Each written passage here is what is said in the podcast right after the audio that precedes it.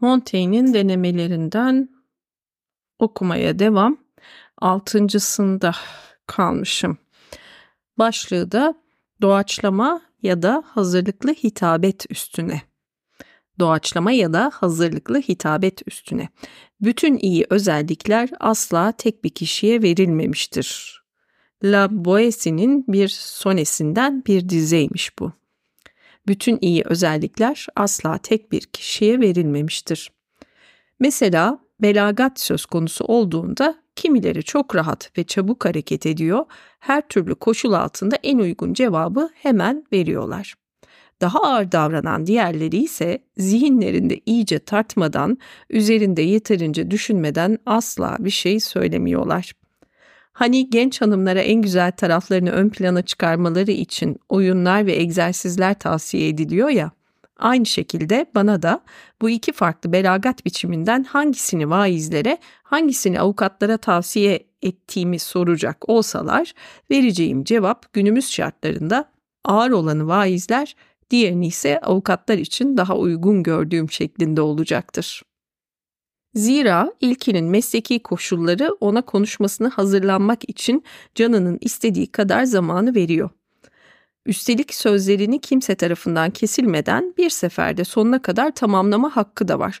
Buna karşılık avukatın çalışma şartları onu doğaçlama davranmaya itiyor ve karşı tarafın öngörülemez taktikleri karşısında savunma yöntemini değiştirip hemen yeni bir plan üretmesi gerekebiliyor. Ne var ki Papa 7. Clement'la Kral François'nın Marsilya'daki görüşmesinde bunun tam tersi bir durum yaşandı. Hayatı boyunca baroda pişmiş bir adam ve saygın bir avukat olan Monsieur Poirier, Papa'ya hitaben konuşma yapmakla görevlendirilince çok önceden bir hazırlığa girişti. Hatta dediklerine göre Paris'ten oraya cebinde konuşma metniyle birlikte geldi.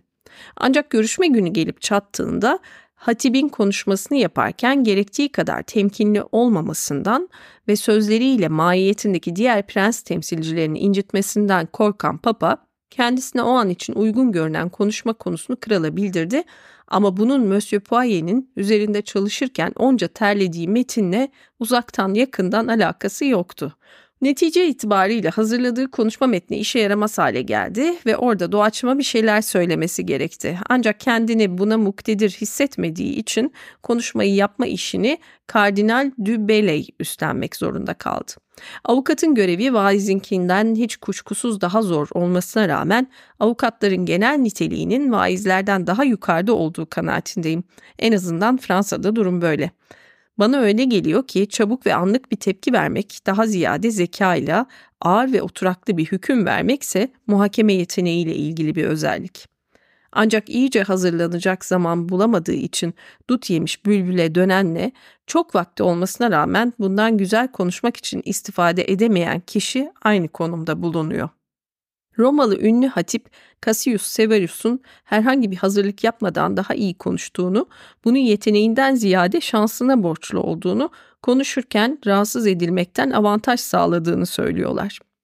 Hitabet gücünün daha da artmasından korkan rakipleri onu kızdırmaktan kaçınıyorlarmış. Herhangi bir hazırlık, ön uygulama ve çalışmaya tahammül edemeyen bu davranış biçimini kendi deneyimlerimden tanıyorum.'' Bu tabiata sahip kişiler neşe içinde ve özgürce davranmadıkları takdirde ortaya asla kayda değer bir şey çıkaramıyorlar.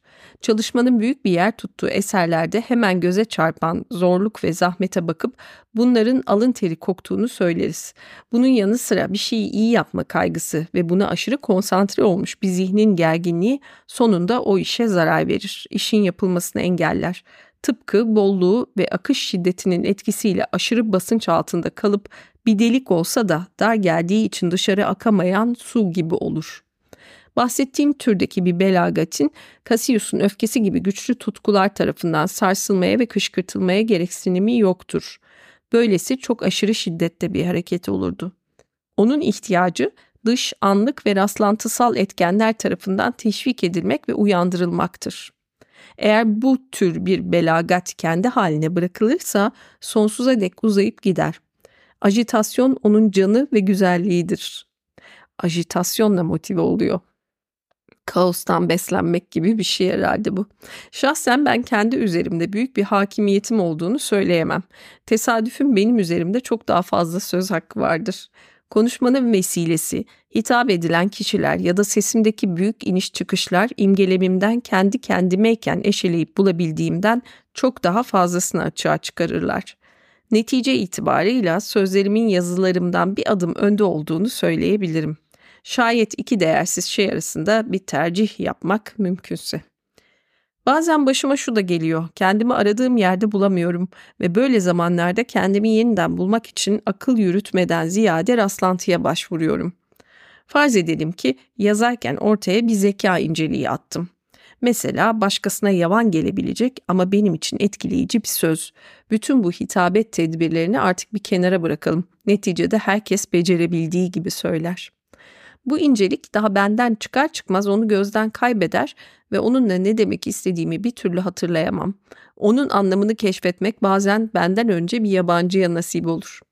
Elimde bir makasla bana bunu hissettiren cümleleri kesip atmaya kalksam yazdıklarımdan geriye hiçbir şey kalmaz. Rastlantı daha sonra bana onların anlamını genellikle öğle güneşinden daha berrak bir biçimde gösterecek ve geçmişteki tereddütlerim karşısında bizzat şaşkına dönmemi sağlayacaktır. Diye bitiyor bu deneme. Söylenecek her şeyi söylemiş. Enteresan. Enteresan kısmı bu ajitasyonla ilgili söyledikleri. Ajitasyon onun canı ve güzelliğidir. Kimileri öyle tetiklenince daha aslında güzel konuşur tarafı. Bir de tabii yazdıklarına yabancılaşmasını anlatış hali de çok tatlı ve en sonunda da rastlantı ile birlikte aslında daha da berraklaştığını rastlantı daha sonra bana onların anlamını genellikle öğle güneşinden daha berrak bir biçimde gösterecek ve geçmişteki tereddütlerim karşısında bizzat şaşkına dönmemi sağlayacaktır. İnsanın kendi kendisine şaşkınlığı. Evet. Nokta.